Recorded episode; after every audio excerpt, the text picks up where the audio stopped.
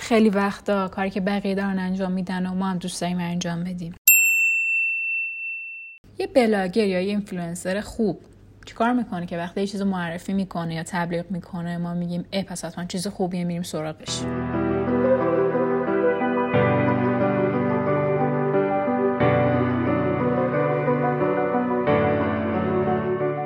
اپیزود قرار راجع به روانشناسی buzzword صحبت بکنیم و یه ذره ریشه تر روی این داستان عمیق بشیم و ببینیم پشت این داستان چه خبره.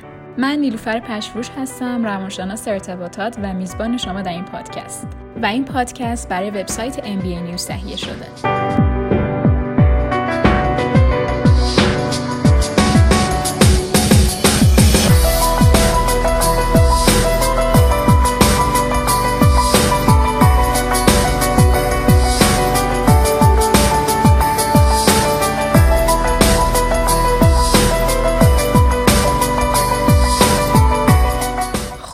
اپیزودهای قبلی راجع به اینکه اصلا بازورد چی هست و چرا ازش استفاده میشه صحبت کردیم. اما امروز داره راجع به یک جنبه متفاوت و جالب این موضوع صحبت بکنیم. اون هم روانشناسیشه یه جورایی میشه گفت یکی از دلایل منطقی که پشت استفاده ما از بازوردها وجود داره خیلی ساده جذابیت و جلب توجهه. از بازوردها توی زندگی روزمره و توی های مختلف استفاده میشه در درجه اول برای اینکه توجه جلب بشه برای اینکه آدم ها جذب بشن. اما دلایل اصلی و ریشه روانشناختی اینها چی می‌تونه باشه؟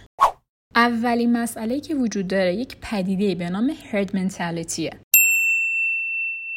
قبل از اینکه توضیح بدیم که هرد منتالیتی یعنی چی من یک توضیح رو در پرانتز بگم. اون همین که علت اینکه از کلمات انگلیسی استفاده میشه اینجا این هستش که اول اینکه هم با کلمات اصلیشون آشنا بشیم و همین که اگر کسی بخواد اون کلمات رو بره سرچ بکنه و اطلاعات بیشتری راجبشون داشته باشه بدون اصل اون کلمات چیه؟ و اما هرد منتالیتی توی روانشناسی یعنی چی؟ اگه بخوام خیلی ساده اول در زبان عامه بخوام بگم اینکه یه تمایل به اینه که هر کاری بقیه می‌کنن تو جمع ما هم دوست داریم بکنیم. و یک جمله کاملا بینشی که عموما آدم ها در مورد این مسئله به هم دیگه میگن توی تفکر herd اینه که همه دارن این کار می‌کنن تو نمی‌کنی؟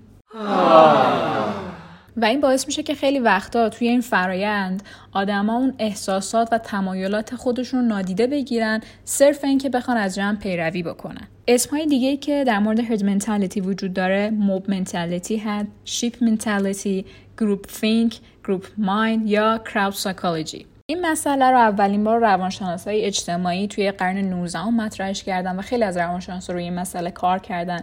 به ویژه فروید. و نکته اینجاست که از این herd mentality خیلی میشه توی marketing و تبلیغات استفاده کرد. اما خب قطعا خیلی از آدما هم هستن که با خودشون میگن که چرا باید هر کاری که بقیه می‌کنن هم انجام بدم و اینجاست که دو راه وجود داره. بعضی از آدما تصمیم می‌گیرن که هر کاری که گروه می‌کنن اونم انجام بدن. علتش هم اینه که سخته. واقعا سخت تو بخوای خارج از گروه برای خود کار دیگه ای بکنی. چون یک قالب از پیش آماده شده ای هست تو هم می‌تونی از همون استفاده بکنی بدونی که مثلا بخوای بیشتر فکر بکنی یک چیز دیگه ای رو بخوای بسازی برای خودت.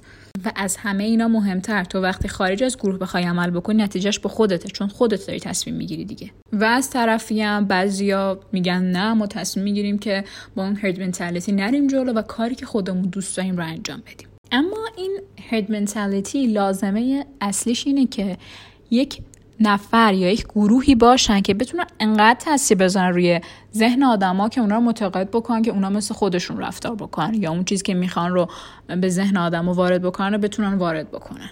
و واقعا این تاثیر گذاشتن کار هر کسی نیست چون واقعا سخته که تو انقدر کارتو خوب بلد باشی که بتونی روی ذهن آدما تاثیر بذاره. حالا صرفا ما منظورم تاثیر گذاشتن بد هم نیست. و اینجاست که یکی از استفاده هایی که از این herd mentality میشه کرد توی بحث influencer marketing ه.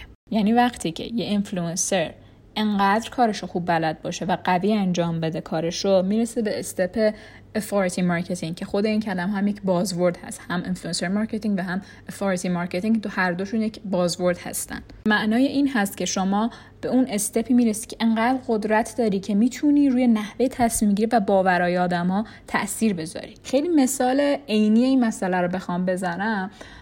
ما نمونه ای که داریم صدف بیوتی هست توی ایران که یک اینفلوئنسر و بلاگر در حوزه makeup و beauty هستش. و این آدم به یه مرحله رسیده که می‌تونه روی باورای آدم و روی سیستم تصمیم گیری آدم رو تاثیر بذاره. مثال خیلی سادهش اینجاست که این آدم قطعا توی صنعت خودش کلی آدم دیگه هم هستن که اونها هم مثلا دارن توی این همین هیته کار می‌کنن. ولی آیا اونها هم به همین اندازه می‌تونن روی ذهن آدم ها تاثیر بذارن؟ تونستن مثلا با کسایی که مخاطبشونه انقدر ارتباط برقرار بکنن؟ یک چیزی که به عنوان هرد منتالیتی توی بحث آرایش کردن و میکاپ کردن توی کشور ما و فرهنگ ما وجود داشته و قطعا هنوز هم ممکنه که باشه اینه که اون آرایش زیاد انجام شه. یعنی میزان زیاد خانم عموما آرایش می‌کردن. حالا نه همشون. داریم راجع به عموم صحبت می‌کنیم. و خب یه کسی مثل صدف بیوتی تو کارش اونقدر تونست خوب انجام بده که تونست روی شیوه آرایش کردن خانوما تاثیر بذاره. یعنی اون کسایی که مخاطب اون آدمن دیگه نمی‌بینی که شما آرایش زیاد بکنن. چرا؟ چون اومد این مسئله رو آروم آروم واسه آدما جا انداخت که قرار نیست که تو وقتی آرایش می‌کنی برای اینکه زیباتر به نظر برسی یک میزان زیاد اون آرایش رو انجام بدی. ناخداگاه میای می‌بینی که آدمهایی که مخاطبش هم هستن حتی اگر قبلش زیاد آرایش می‌کردن اون باورشون تغییر پیدا کرده که من باید makeup زیاد بکنم تا خوشگل تر بشم. و این یک نمونه خوبی از herd mentality که توی بحث influencer marketing ازش استفاده میشه. و قطعا خیلی از buzzwords ها رو برای اینکه یک business یک برندی بخواد جا بندازه نیاز داره به یک اینفلوئنسر نیاز داره به کسی که اونقدر روی آدم ها بتونه تاثیر بذاره که یک buzzword جدیدی و توی رفتار آدما توی ذهن آدما ایجاد بکنه.